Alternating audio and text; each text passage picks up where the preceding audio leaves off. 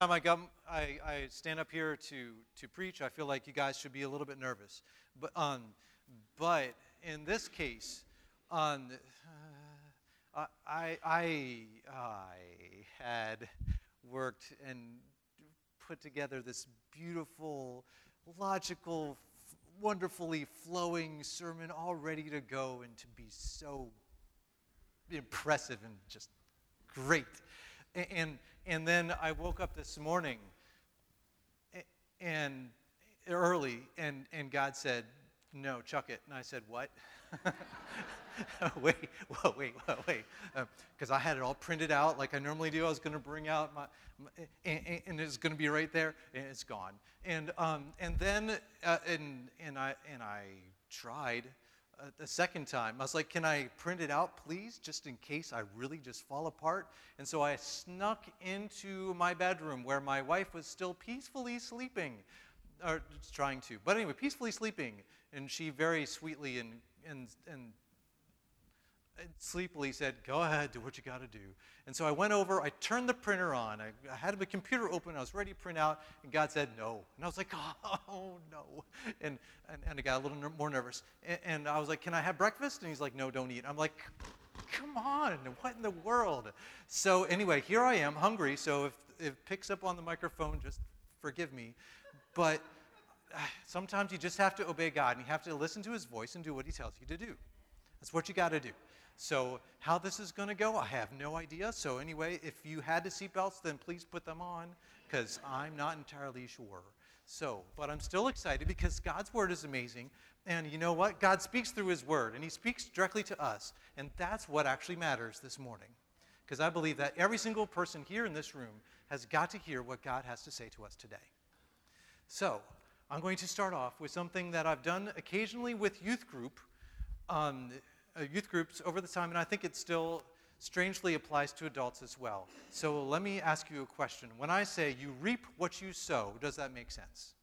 And so if I say, like, if you if you sow a uh, if you sow a peach tree, a peach tree, tree, sorry, if you po- if you sow a peach seed, what comes from it? Not an apple tree, no, a peach tree. If you sow corn, you're not going to get beets. You sow a potato, you're not going to get a tomato, okay? So you reap what you sow. So, not literally. So, therefore, therefore, if you think in a certain way repeatedly, then eventually from that comes an action. Okay? So, if I am driving home from the school and I'm thinking the entire way, I can't wait to see my wife. My wife is awesome. She's just the best. Um, you know what? Yay, wife. And I come home and I walk in the door, uh, and I've been thinking that the whole way through, then how's that going to go?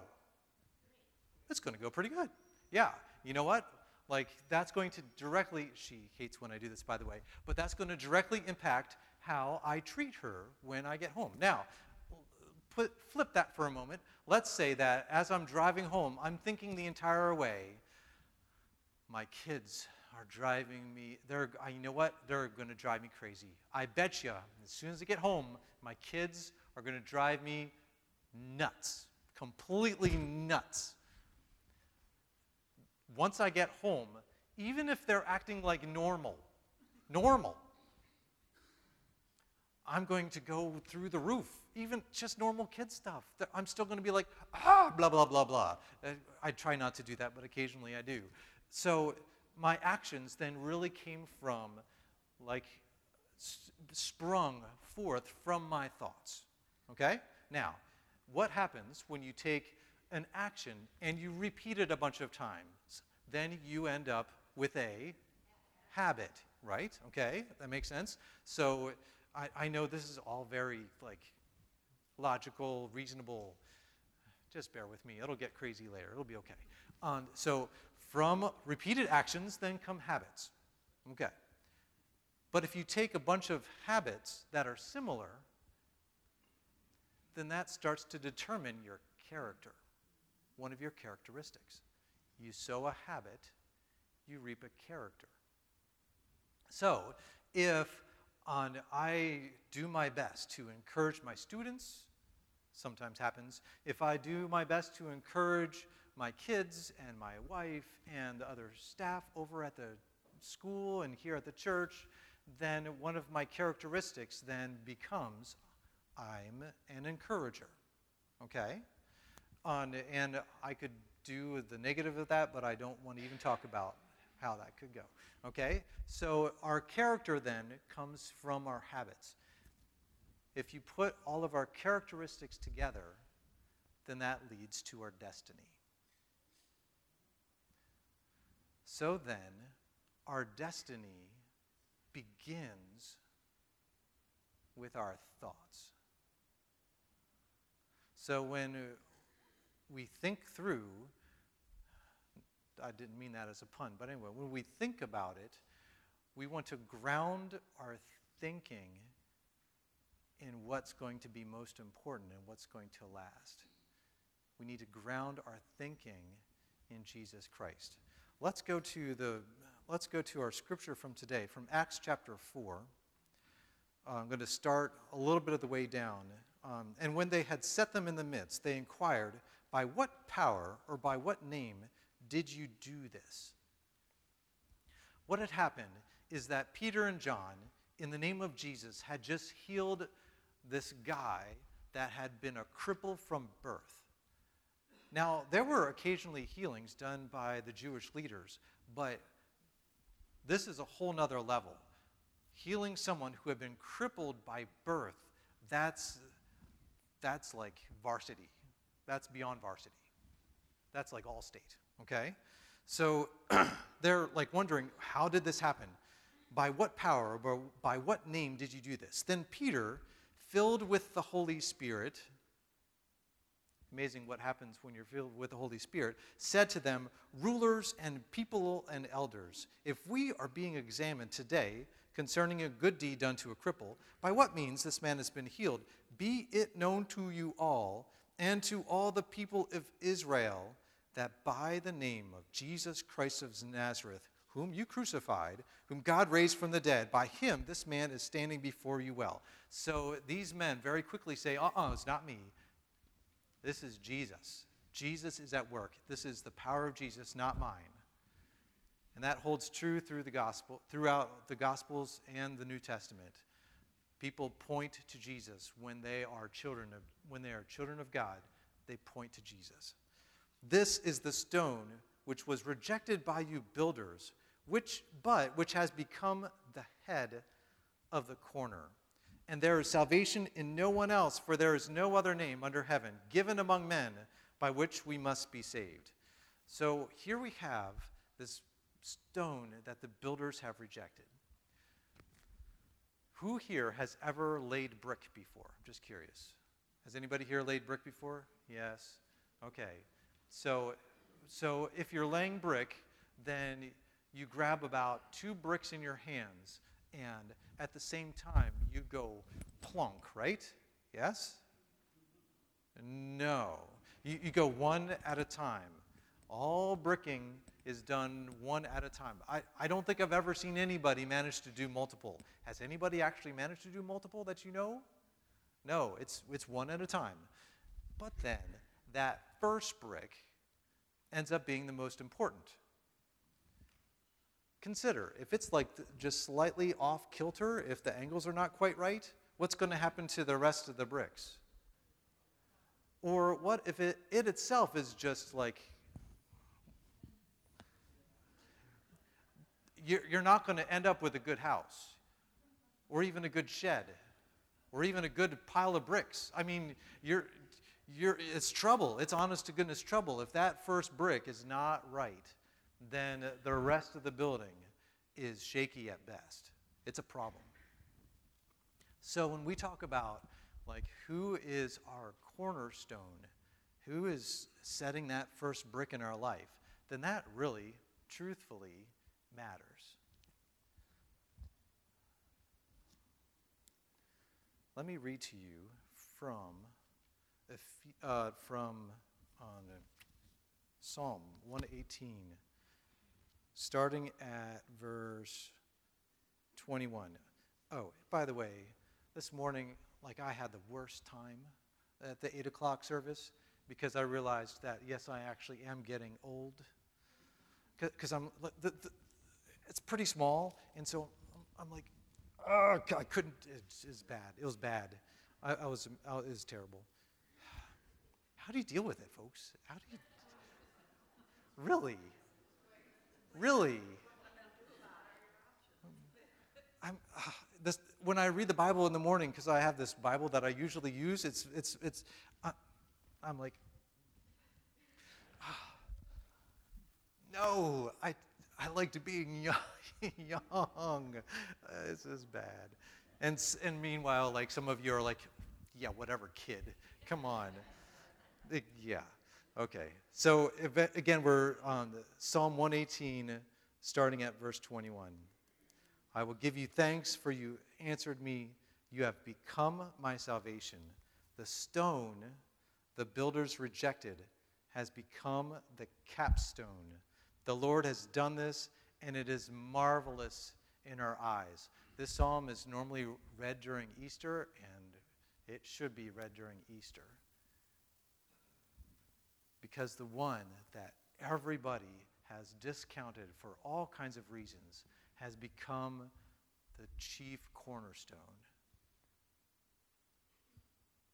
Why was Jesus rejected in the first place? I mean, he's obviously a decent guy, loving, healed people, amazing preacher. Why was he so like hated by especially the folks who were in leadership? What was wrong? Jealous, but I think there's a bigger thing than that, than that. I think that one way or another, the Pharisees wanted to be able to work out their own salvation. They had their own weighing scale in the sky, and they had very carefully decided what goes on the good side and what goes on the bad side. And so, for sure, they had no doubts about whether or not they were going to be with God because they had done so many good things. But the scales are a lie from the pit of hell. We can't do enough good things to make ourselves worthy. On the other on the flip side, we also cannot do so many things that are evil that God cannot forgive us, that the blood of Jesus cannot cover us and make us clean and wash us. I've run into folks in the past where they honestly were struggling with, with whether or not God really could ever love them, could actually ever forgive them because of things they had done in their past. Like they felt so incredibly unworthy that they were like, you know what? I know God's love, Jesus, blah, blah, blah. But still, in my soul, in my gut, I feel like I can't possibly like deserve going to heaven? The answer is no, you don't deserve to go to heaven. Nobody does. It's only through Jesus Christ. He is the only name by which we may be saved. Period. End of story. Because he took that, he sacrificed himself for us to cover that sin. Period. That's it. That's how it goes. Let me read to you from Ephesians. And this is Ephesians chapter 2, verse 19. Consequent, consequently, you are no longer foreigners and aliens, but fellow citizens with God's people and members of God's household. You're no longer foreigners and aliens.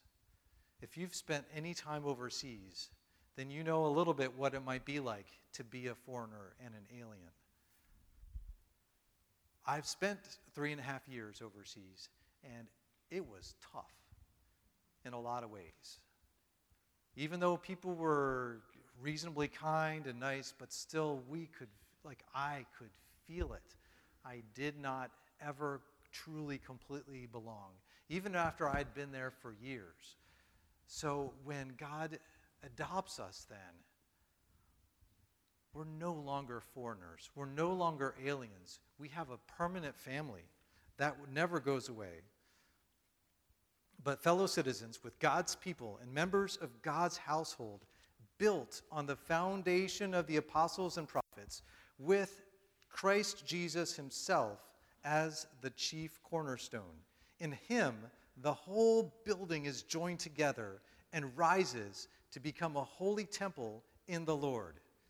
And in him, you too are being built together to become a dwelling in which God lives by his Spirit. We're being built together. So then, consider, please, please consider, in terms of our own self image, in the ways in which we think, is Jesus the cornerstone of our mind and our thoughts? Is Jesus the, the thing that we then like set everything else according to that one thing? Is Jesus our one thing in how we look at ourselves? Because we don't, when we have a real relationship with Jesus, we can't be arrogant because we know that we don't deserve the grace that we're given. Arrogance is gone, it's impossible. On the other hand, we also don't need to wallow in our guilt because we know that Jesus has forgiven us. So, no matter how good we thought we were or how bad we thought we were, in the end, it's all about Jesus. When He's the cornerstone, then that replaces everything else. And we get to start afresh and build for real. In terms of our family, think about this. If Jesus is the cornerstone of our family, then how does that change our relationships with each other within our family? Now, I know that all of you have perfect families. You never argue. You never get upset with each other. You never have problems or tussles or. Um, and Thanksgiving is always the best thing ever, right? Yeah? No? but what if Jesus was the cornerstone? No, it's not going to be perfect immediately, but ah, oh, it'll transform things slowly, step by step by step. In terms of like our church, because Jesus is the cornerstone, then uh, if you were at the funeral yesterday, let me tell you, I mean, Jay, you could see just in how people were talking about him, like the, the ways in which like Jesus had become his cornerstone. I was really moved. Normally, funerals, I'm like, eh, okay. But then, mm, this time, he, like, I, I was honestly like moved. Like, just knowing how this man was able to have an impact on so many other people's lives because he had made Jesus his cornerstone. And then finally, what if? I know this is a pipe dream, this is crazy talk, but what if Jesus was the cornerstone for our country? Uh, yeah, uh. Okay? Imagine just for a moment that Jesus became the cornerstone for our country. This whole beacon of light thing then becomes real. Becomes real. That's the kind of revival that I want us to be praying for, that I want to see. I want to see with my own eyes. So I pray that each one of us, as we go through life, that one way or the other, in every different sphere, in our work, in our leisure, in our families, in our private time, in just being citizens of this amazing nation that in every single sphere that we put Jesus as the cornerstone because then everything else gets built together. Remember, how we think then has a direct impact on our destiny. And I want the destiny of each person here and our families and our nation to be phenomenal. And that's only with Jesus. Amen.